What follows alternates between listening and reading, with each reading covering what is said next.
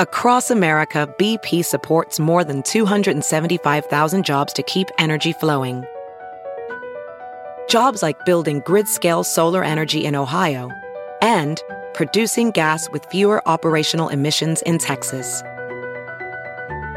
It's and, not or.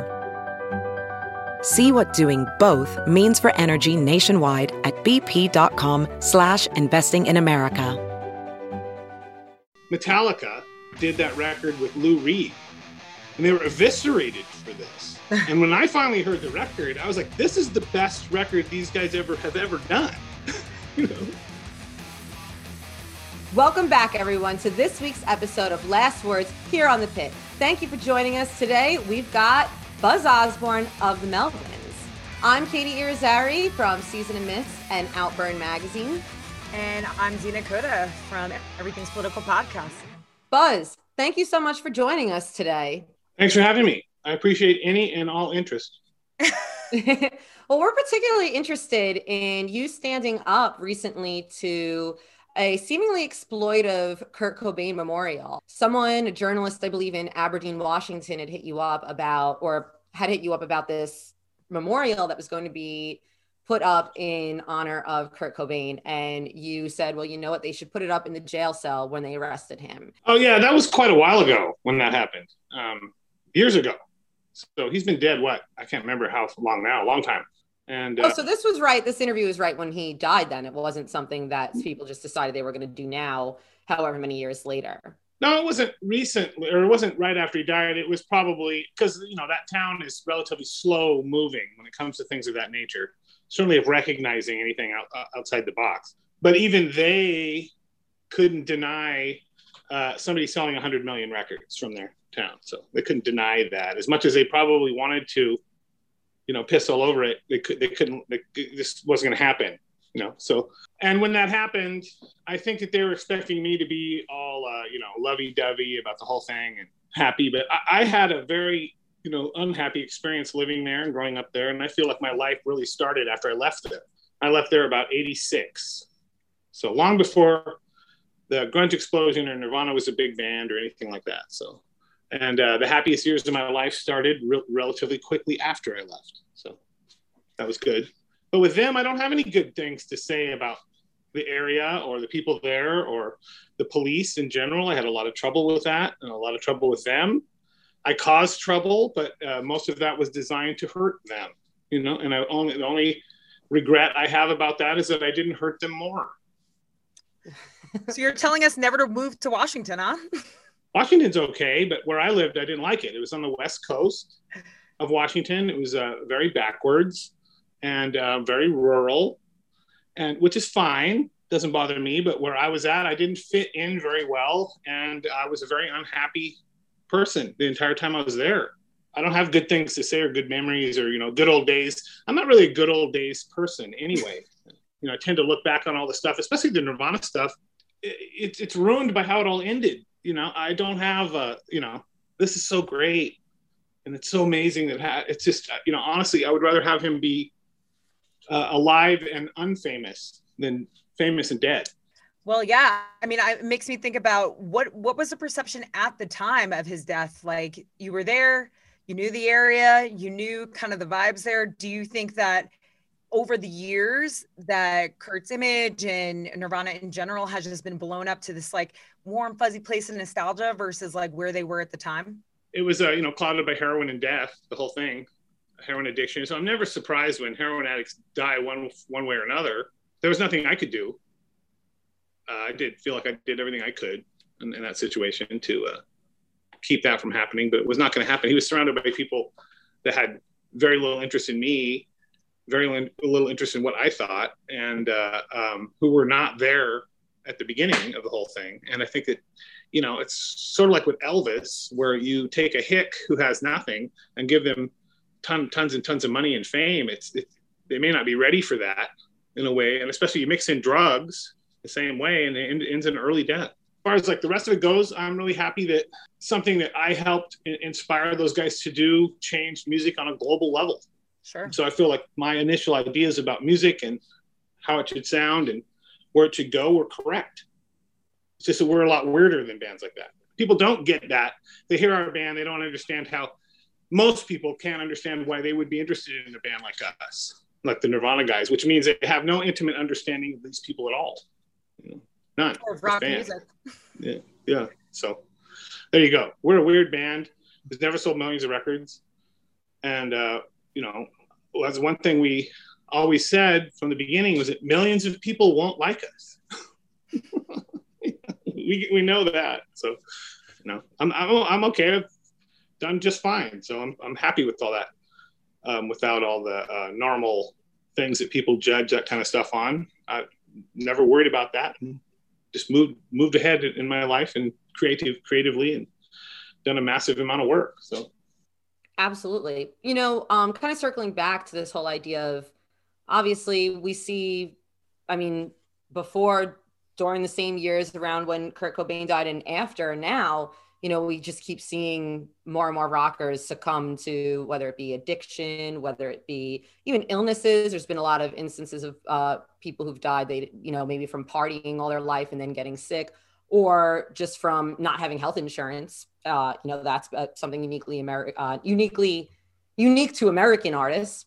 But what were some, you know, kind of exploitive examples? I think uh, similar to kind of what you felt was happening in Aberdeen that like we could kind of think of that were similar to this, where an artist's legacy after they died was kind of propped up in a way for money or glory by people who maybe quite were doing it for the wrong reasons.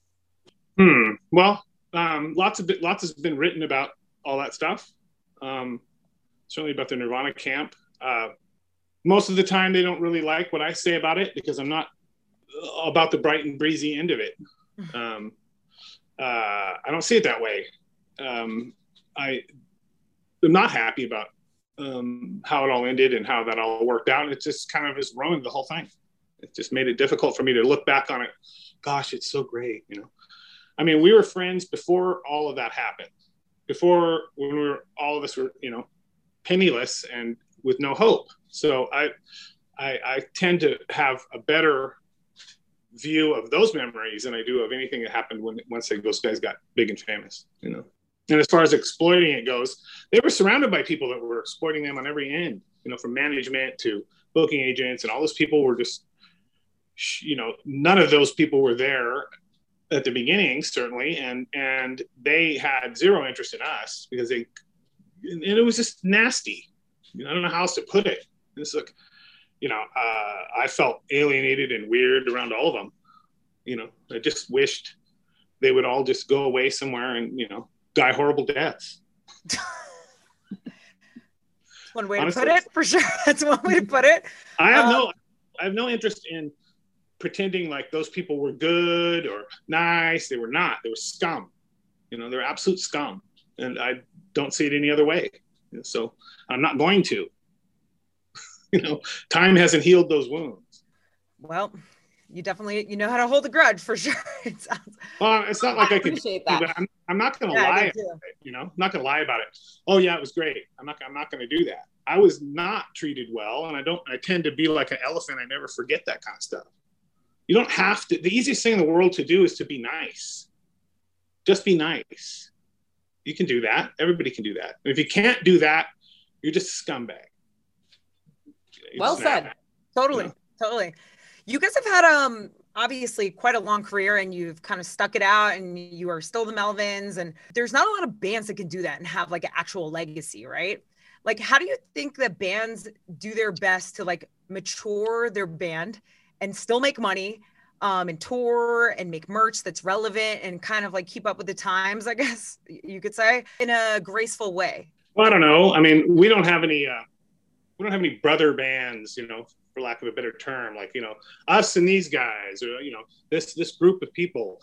I've never felt comfortable in that kind of situation, and uh, oftentimes felt like a Groucho Marxist, which is like I don't want to belong to any group that would have me as a member. It's like there's nobody doing the kind of stuff we do. I mean, not the weird way we've worked with our band and kept it fresh and all the strange kinds of projects we've done throughout the and all kept it under this heading of the same thing and nobody's doing that i don't know of anybody that's doing it so i think that most bands are as, as, as much as they would like to not think this, are totally conservative. As our mass, as most music fans are totally conservative. They can't think outside the box. They can't think, well, yeah, this is cool that this band did this. Like Metallica did that record with Lou Reed, and they were eviscerated for this. And when I finally heard the record, I was like, this is the best record these guys ever have ever done. It was cool. It was cool. I was like, I'm, I'm sorry. I don't know what these people are talking about. This is way better than, you know, to me, it's, a, it's the coolest thing they'd ever done. And it was a really great thing to do with Lou Reed. And people just stomped him to the ground for it. And I, I don't understand it. It's like, this is a really creative and cool thing. You guys don't appreciate this. The, the hundreds of millions of people who like this band can't handle this. Well, if I was Metallica, I would just keep moving in that direction. I would. It's like, what's the problem? We can still make, they still make money doing that kind of thing, and it's much more interesting than what they end up doing. Well, let's just worry about what people can handle. I don't know what people can handle. I have no idea. All I know is what I think is good. I'm not perversely making music to not have people buy it. We're not beavering away trying to make it make sure that millions of people don't buy our music. We think that they should, but I've never worried about that. I've always thought I'm going to make music that I like, the way that I like it, and the way that I would appreciate it if I was a fan. I don't know how many people out there will be there if, if I go about it with that attitude, but it will be enough, whatever it is. And Metallica had that for a moment. They had that idea for a moment.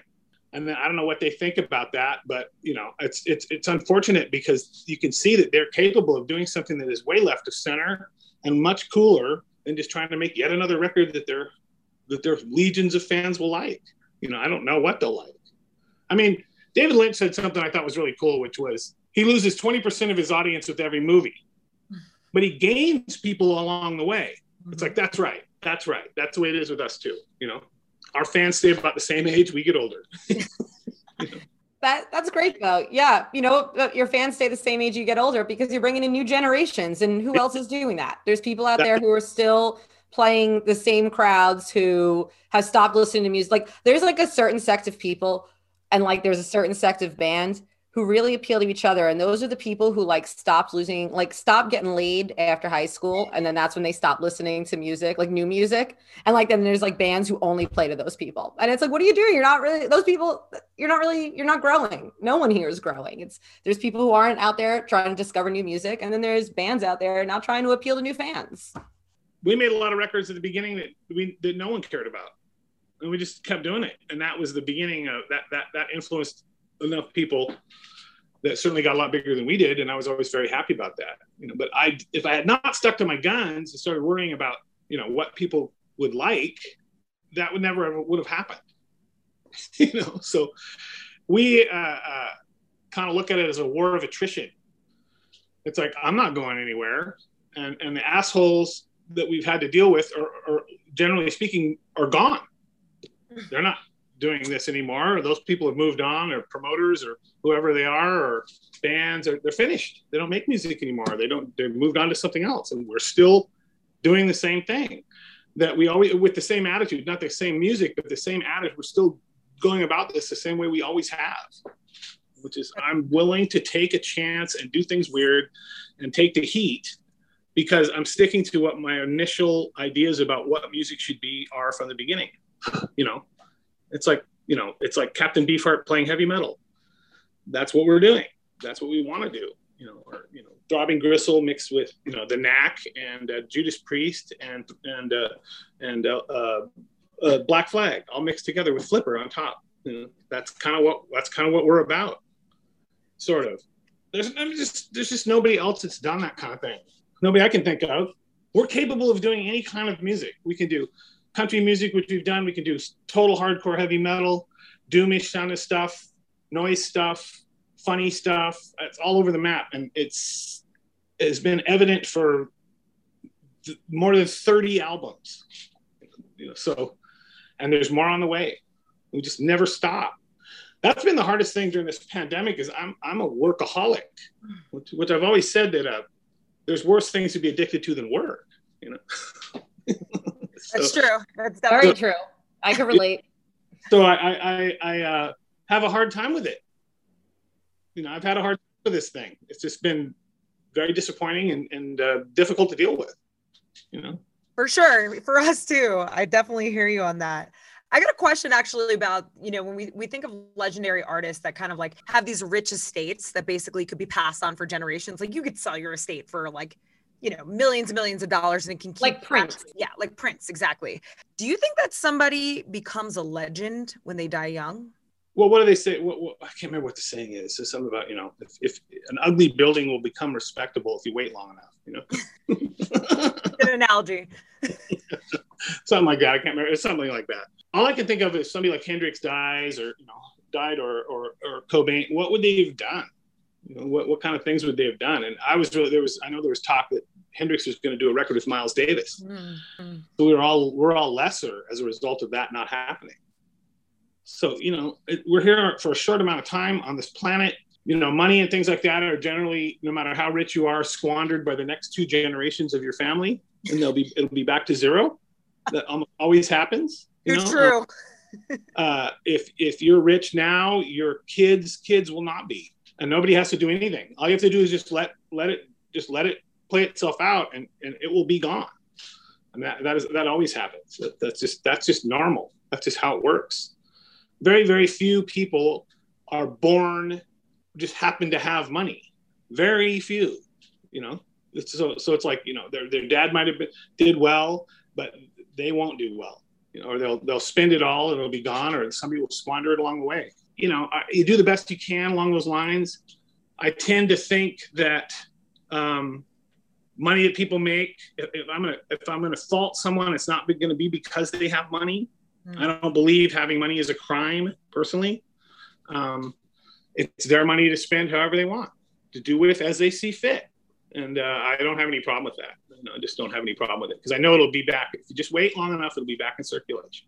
You know, what's interesting is we're talking about these bands and their legacies. A lot of people now, especially people who get older and haven't really looked for new bands and are still kind of stuck in like that like old school mindset, are saying like rock is dead have you seen this at all, or is there maybe trends that you're noticing when it comes to the youth discovering music? As far as guitar stuff being dead, I heard that in the early '80s. with the, with when synth pop synth pop bands are out, you know, in, in mass and selling tons of records, that guitar stuff is dead. Well, maybe it is. You know, may, may, maybe. I mean, I don't know. I certainly have no idea. I had no idea what kids wanted then. You know, I mean, I didn't like teenagers when I was a teenager. You know, I, I, don't don't have any idea what they think, and if I did know what they think, I'd probably be severely disappointed, just like I was then. You know, so I don't know. I mean, I'm not a big fan of hip hop. I like a little bit of it, but uh, by and large, it all pretty much sounds the same to me. And I, I did enjoy a lot of that stuff um, when a lot of it came out. Like I really liked Run DMC when that stuff came out and saw them in the mid '80s, and that was really good. And I like that. I like the NWA record, uh, Straight Outta Compton, because I think that it kind of that, that cop killing gangbanger thing kind of peaked with all that kind of stuff there. And what was that, 30 years ago? So more than that, I think, at this point. Right. I can't do math. Yeah. About, where, yeah. 30 plus yeah, 30. years ago. Where, where do you go from there with that stuff? You know, and so, you know, I'll do things like I'll be around somewhere hearing what people are listening to, and I don't like it any more than I did ever. What the majority of stuff like when I was in high school, I'm 57 years old. When I was in high school, people liked REO Speedwagon, Kansas, bands I didn't like, couldn't stand.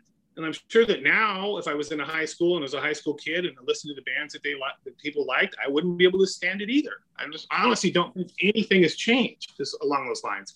Once in a while, I agree with the record buying public and, and go, yes, I understand why millions and millions of people like this, but by and large, it doesn't really happen. And it's not because I'm not trying to like it, it just doesn't happen. I'd like to, but it just I've never been in tune with uh, the ways and and the, and the, what what's what's what's popular with with most people in the world. I never have been. That's not. I would much rather be able to turn on the radio, which is what I listen to in the car mostly, and love everything that's on it. That's new you know, but I just don't. I never did. the, my record collection has only gotten bigger because time has passed, not because there was a golden era. I don't believe there was. Mm-hmm. You know, just as many good bands now as there ever was. As far as like what I would be interested in, most of the stuff that's new, I'm not going to be into. Just it doesn't matter if they play guitars or not. I'm not going to like it. Is there anybody that you're a super fan of? Oh, um, you mean it's new? No, of all time. Who all who time? Super fandom. Maybe over? give us give us a little sampling. Tell us Yeah, some yeah. bands that inspired you of all time and some new ones if you have them. Your Sunday record special. Yeah. I, I could go. I could go on and on. I mean, I could. Ne- it could be never ending. You Give know, us a for little me, snapshot. What did you listen to before you came on this podcast here today? this morning, what did I listen to this morning? I listened to uh, Talking Heads "Remain in Light," two songs off of that. I Mm. listened to uh, a Montrose song, uh, uh, the first Montrose record, part of that. I listened to Chris Cornell's soundtrack for the, the one song that he did, or the opening credits of the James Bond movie he did, So um. Casino Royale, which I think personally is his best Bond theme. And I will never tire of that. And I, I think that song is uh, lyrically and everything, you know, it gives me it gives me goosebumps just to hear it.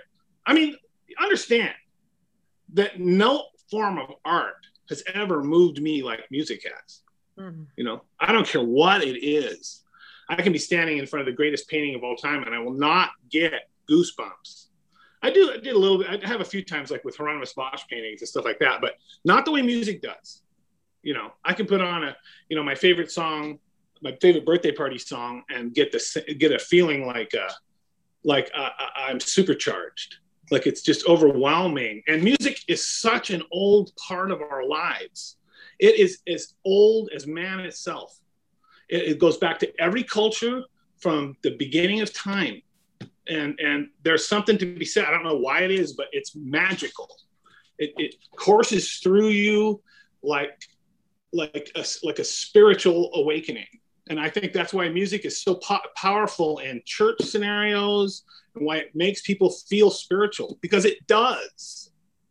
You know, and so when I find good music, I'm into it in a way like I would be if I was a religious fanatic.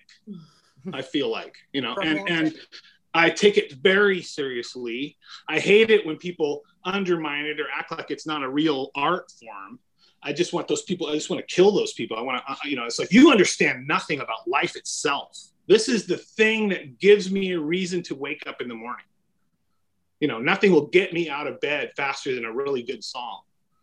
You know, and I'm just passionately, you know, overtaken by that stuff. And it doesn't matter if I'm driving or if I'm listening to headphones in a plane or if I'm at home listening to music. There's certain songs that you can put on that every single time will charge you in a way you, you're not going to get from anything else, or will put you on the verge of tears. Or uh, it- it's just such an amazing experience. That's why I've been into it since I was 12 years old. And it's never changed. It's never changed. That that flame inside of me has not diminished one iota. If anything, it's gotten bigger. I'm not bored with music. I'm a fan of music and I need it. Just like I need air to breathe.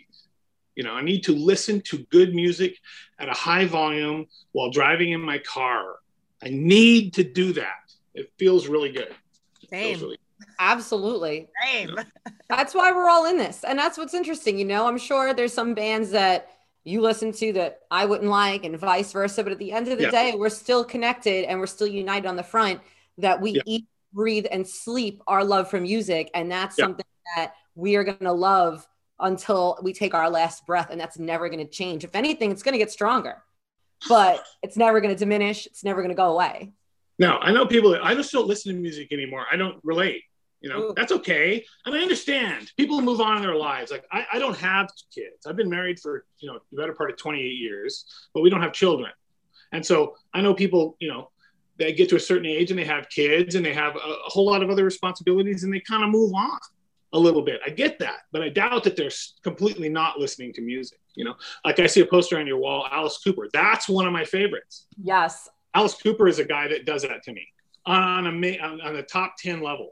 Same. And, you know, I'm not a musician, but Alice Cooper still inspires me on an aesthetic level. I mean, first of all, his music to begin with is something, you know, it, it's kind of one of those bands that I can't tell you when I first started listening to Alice Cooper because when I first remember listening to it consciously, all the music sounded familiar to me. Like it had been music that had been a background in my life and I didn't realize it, whether it be on the radio or on MTV when MTV played music or in the background of a movie. And it's something that stuck with me as far as his look and his aesthetic and his stage shows and all of it. It's just like he's like the whole package, Alice Cooper. And that, you know, made me kind of like spooky and theatrical. Like his influence is vast. You don't even have to be a musician to be influenced by some of these bands. That's perfect example, Alice Cooper. He, he, he's he's one of the best, and and um, they had a lot of records in a row in a very short amount of time that I will never grow tired of ever. And uh, I have the utmost respect, especially for the mid period, third from third album to Muscle of Love. I think is some of the greatest rock music ever made. And what we liked about him, me in particular, well, you know, the other guys feel the same way, but it's like they were hippies, but they were hate hippies. you know, and they always said we're driving a stake through the heart of the peace and love generation.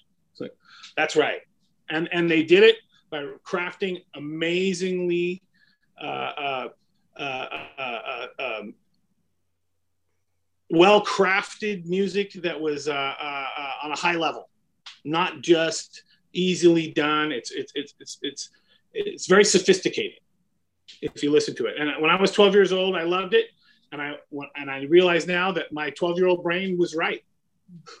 this is good, you know.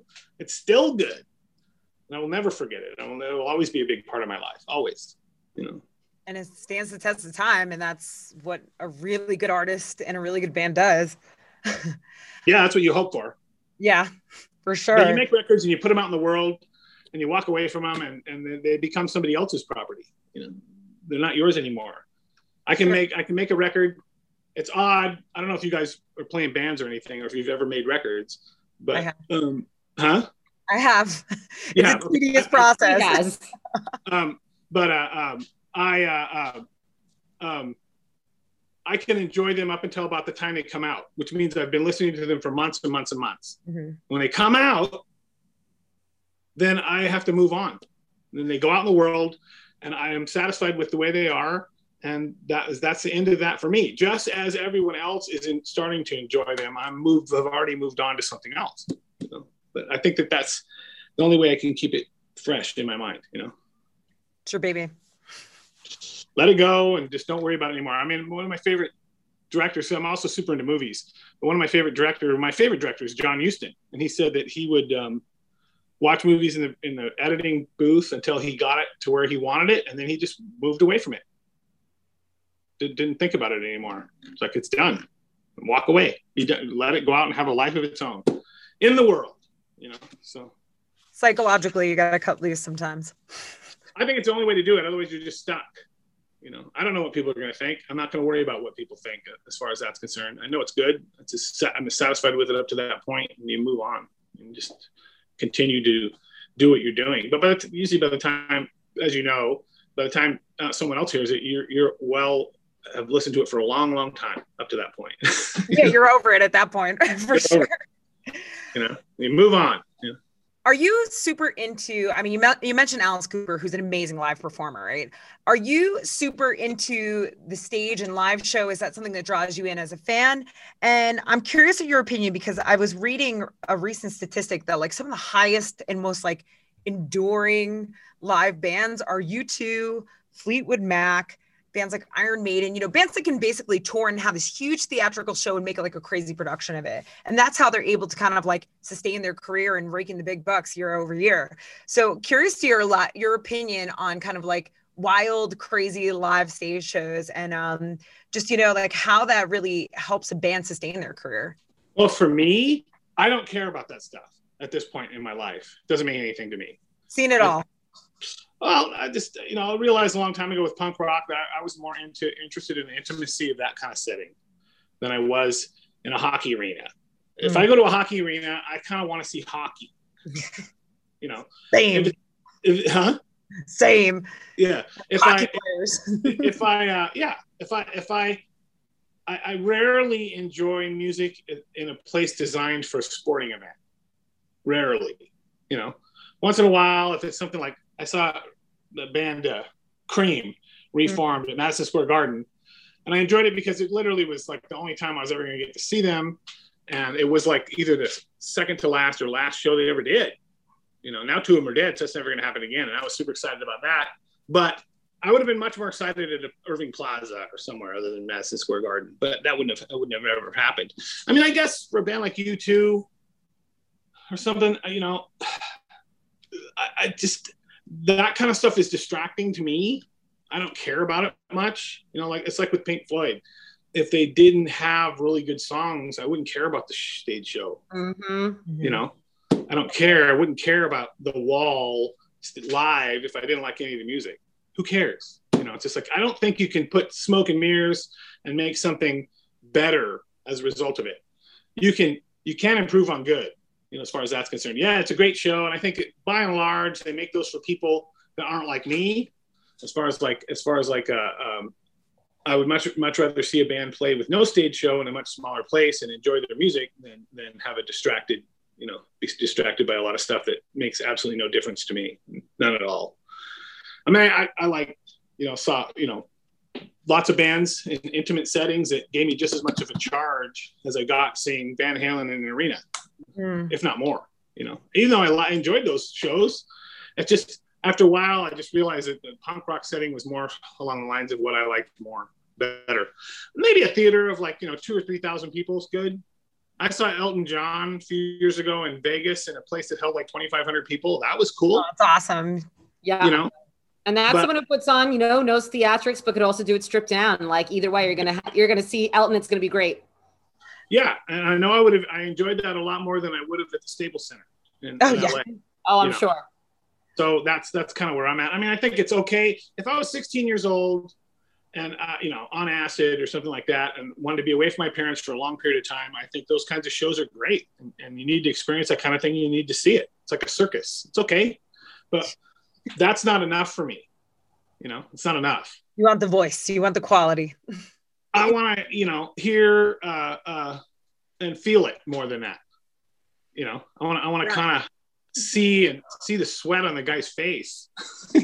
No, I love that too. Yeah, there's there's value to both for sure. Or you Mhm. could but I just, uh, as time has went on, I just have less and less interest in it, in the big stuff. It's like great, you know, I, I just, and I don't like festival shows.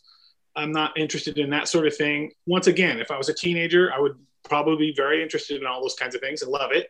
Or if it was a situation where you know you're only going to be able to see this once, They- they've resurrected re- resurrected Hendrix, and he's going to be playing at a gigantic festival outdoors. Do you want to go? Yes, I do.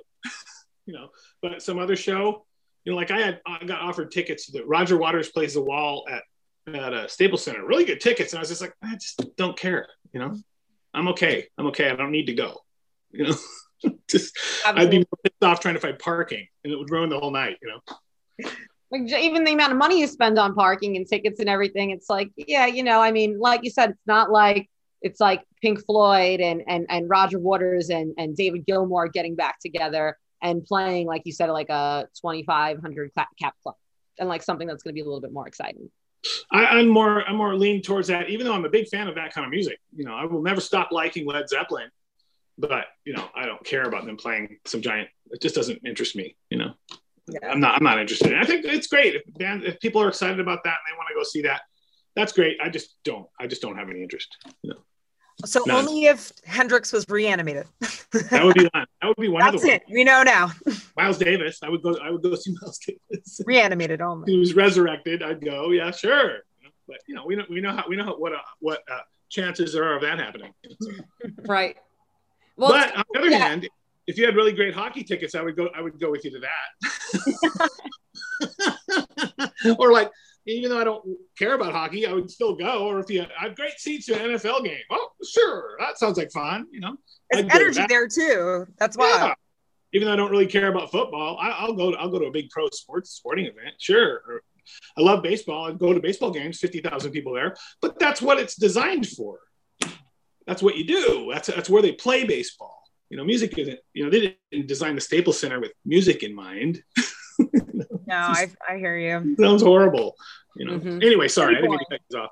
No, it's pretty boring when you're sitting there. Me and Katie went to go see Van Halen in New Jersey. Where uh, we're literally at the back, back, back of the uh, the field, and we're like, "Why are we here?" Yeah. saw nothing. I mean, it was a good time because we hung out, but it's like we could be doing this at home on our couch around Totally. people Yeah. and just put Van Halen on in the background and have the exact same experience. And it would Yeah. sound better because David Lee Roth sounded like bad word. Yes, not good. I saw them on the Women and Children First tour. It was really good. See, like that, yeah, like that's what I'm saying. Like I would Transport I us would back. all the money in the world to get that level of Van Halen, and now that's the other thing too. You're never getting Van Halen. No, that's it. You know, that's the kind of thing that happens. Enjoy it while it lasts. Yeah, yeah, you know. Yeah. So that's uh, yeah, but yeah, that's true. Yeah, and even we kind of just had this conversation last week too, where Zena and I did see uh, a massive band at a very small venue. We saw Megadeth at St. Vitus, but at the same time, it was uncomfortable because we're like jammed in like sardines. You can't move, you can't see anything. Again, it's like we could just listen to Megadeth on our couch and, and have the same experience and not deal Yeah. with it and spend Either way, you're uncomfortable. Yeah, either way, you're uncomfortable. I probably wouldn't go to mm. either one. You know. Yeah, right, right. Lesson learned. Listen, you live and you learn. We still had a good time. That you know, uh, you are. It's a lot of these times concerts. This is what I'm learning in the pandemic. It's the virtual experience that isn't the same because you're not around people you want to hang out with. Because that's that's part of the experience as well. You're around great music. You see a band you love, and then it's also the company you keep that makes it. So at the end of the day, Yeah. at least I still had a good time with Zena, so it wasn't all bad. Yeah. But we could have done that somewhere way more comfortable. It was a good date. Yeah. it was a good date. Yeah. And, and like with me going to small club shows, um, even though I'm not massively famous, I'm just famous enough to where I get bothered by people a lot, and I'm always nice to them. But uh, what I've learned is that if I know a band that's coming to town, I go down to their sound check. Yeah. and then you know say hi and talk to everybody while they're still lucid you know and then um, watch their sound check and then that's enough for me and I, or maybe go out to dinner with them and then i go home you know just that that's my plan as well. I'm like, okay, gonna go see the get there early, see everyone before the show, and before the last song, I'm out of there. yeah yeah, You're hard yeah, to miss. You're hard to miss for sure. yeah. yeah and so you know if people are nice i have time for them as far as that's concerned which is something i heard from uh, Geddy Lee actually from rush said if people are nice i have time for them i totally agree and so i, I have no problem with that but i don't go out looking for it you know you know i'm going to go out somewhere where i think someone's going to recognize me i don't i don't have any interest in that in pursuing it you know but just live my life the way i want to and which might be a lot probably is a lot stranger than people would imagine you know? A few years ago, this isn't metal related, but it's related to Michael Jackson. There Michael- were Michael Jackson. Michael Jackson. michael jackson okay yeah Yes. There were some films that came out that weren't very flattering to his past, um, some of which we knew, but some of which really exposed um, what happened in the background. And some Yeah. people would argue that it actually really damaged his career, like his trajectory forward, even though people will always love Michael Jackson in some way, shape, or form. But what do you think about those kind of instances where, like, somebody who's dead, right, can't really defend themselves or can't really go back on that? Um, what do you think happens to somebody's legacy when they can't defend themselves anymore? well michael jackson might be a bad ex- uh, uh, example because We kind of knew.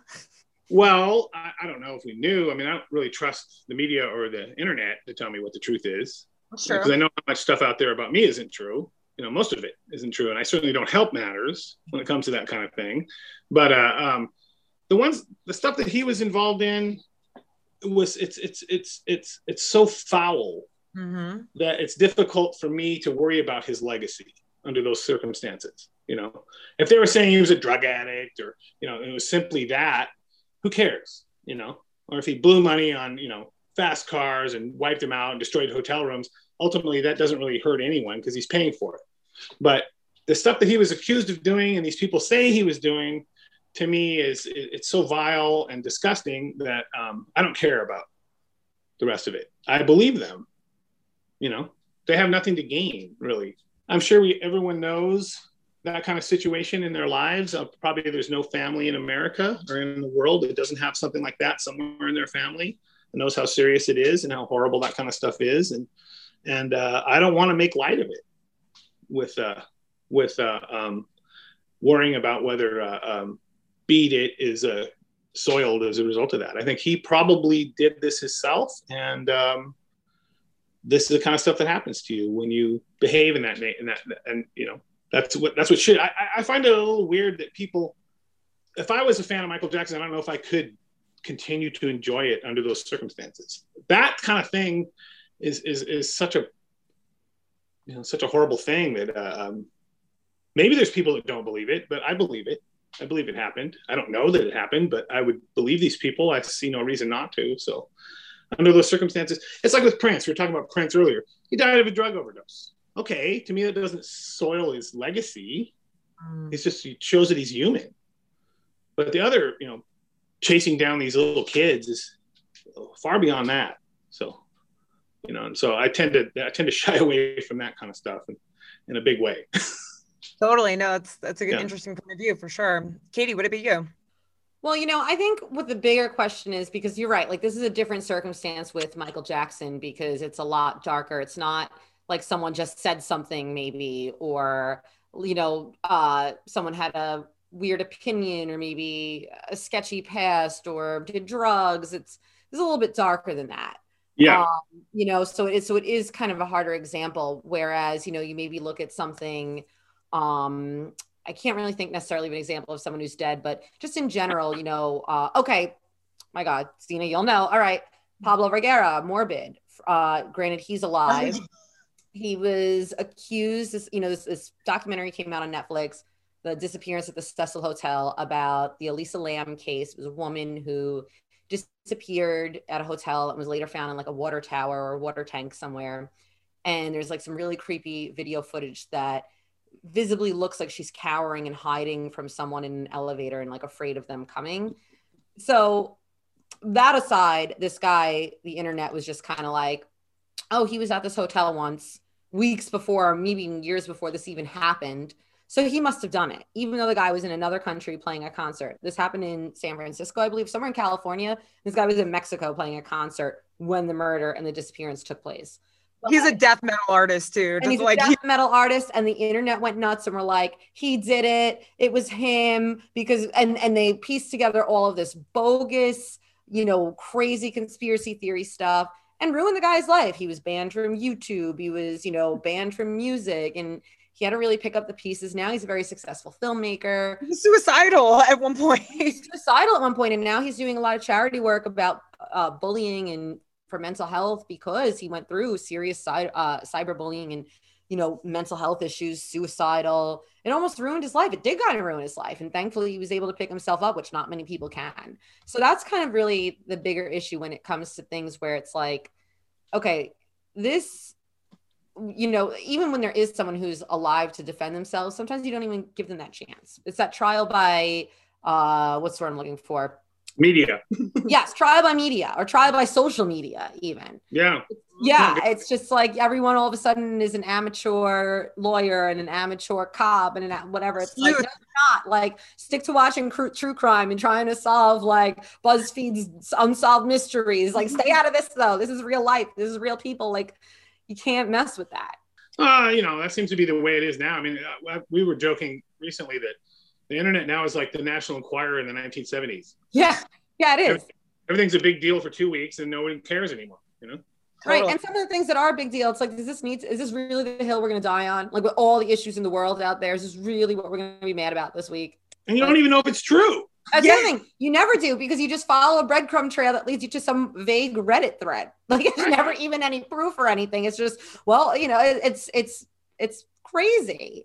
And um, to speak on just yeah, the bigger kind of topic of when someone does something like Michael Jackson and their music, for me personally, it is really hard for me when I grew up listening to something and didn't know who a person right. was, and then all of a sudden this comes out or whatever.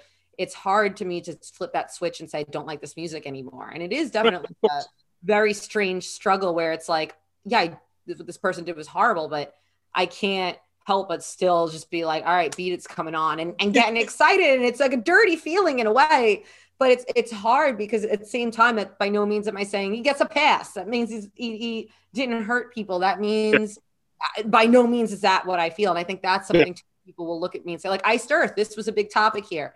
I've loved Iced Earth my whole life. Their music was never political. It was all about fantasy and like Dungeons and Dragons and comic books and you know horror movies. There was never anything about it that and then political stuff happens and people think okay you can't be a fan of this band anymore. It's like i've been listening to this band forever. I've loved this band. How can i all of a sudden marilyn manson how can i all of a sudden just be like i don't like this music that has been such a core part of my identity for half of my life if not longer. It's hard. It's it's tough.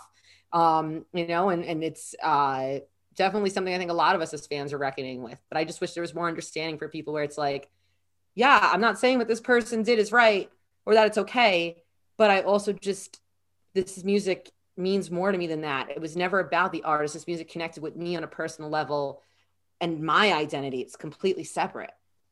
Yeah, it's it's surprising, especially with Marilyn Manson. I mean, I don't know the details of all that, but one thing that crossed my mind when it was coming up was that you know he did describe himself as the Antichrist superstar.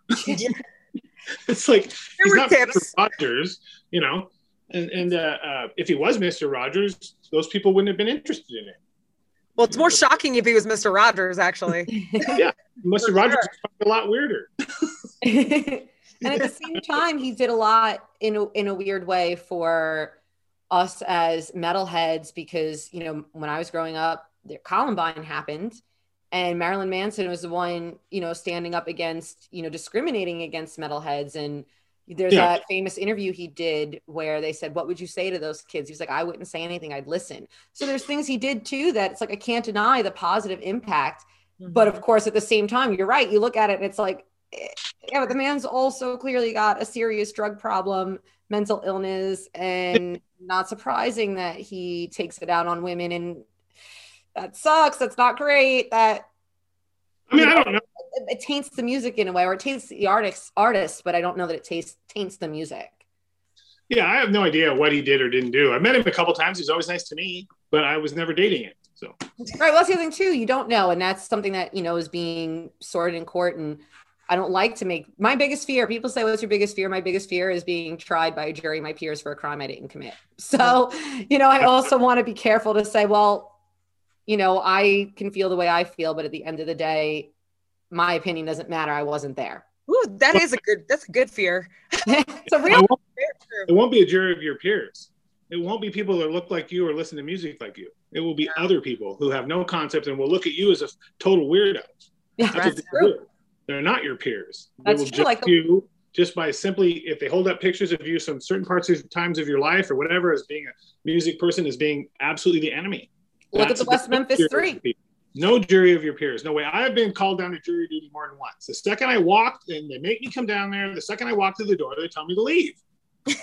You're good. You're good. They don't want me on a jury. No way. Doesn't matter what what the trial is. You know, I'm not. I'm not going to ever be on. I tell them on the phone. You don't want me. I guarantee it. Have to come down. Okay, you out. Second. Okay, another waste of time. You know, you know what I mean? Because I'm not going to be on the jury. It's going to be my mom on the jury against people like you. You know, that's the problem. There's no good way of doing this. So the best thing to do that I found is to live a very conservative life and let your craziness come out in your art. That's the safest thing to do, which is what's made it to where I've been remained married for 28 years to the same woman, which is about 25 years longer than most rock and roll marriages. And uh, I decided that a long time. I didn't want to waste energy in any of those departments that I could put towards a good use. That's it. You know, I mean, I don't I don't do things that'll get me in that kind of trouble for a reason. you know, that's it. Smart I mean, man. people like uh, people like um, what was his name? Uh, I can't remember his name. The big uh, big uh, uh, a big uh, uh, evangelist. I can't think of his name. Oh, oh, uh, uh, not. Uh, oh my God, Billy Graham. Billy Graham. Billy Graham. he yeah. wouldn't even ride in a, an elevator with a woman by himself. And Mike Pence either. Maybe, but he's like, I don't, I don't want to do it. I just don't want to. I'm not going to put myself in that position. I'm not going to do it. And so, Where are these men? you know, he now he was he wasn't Jimmy Swaggart. You know what I mean? It didn't happen to him. You know, so I, I, I kind of understand that. You're you're a person that's famous. You're you're living a different kind of life. I am living a different kind of life.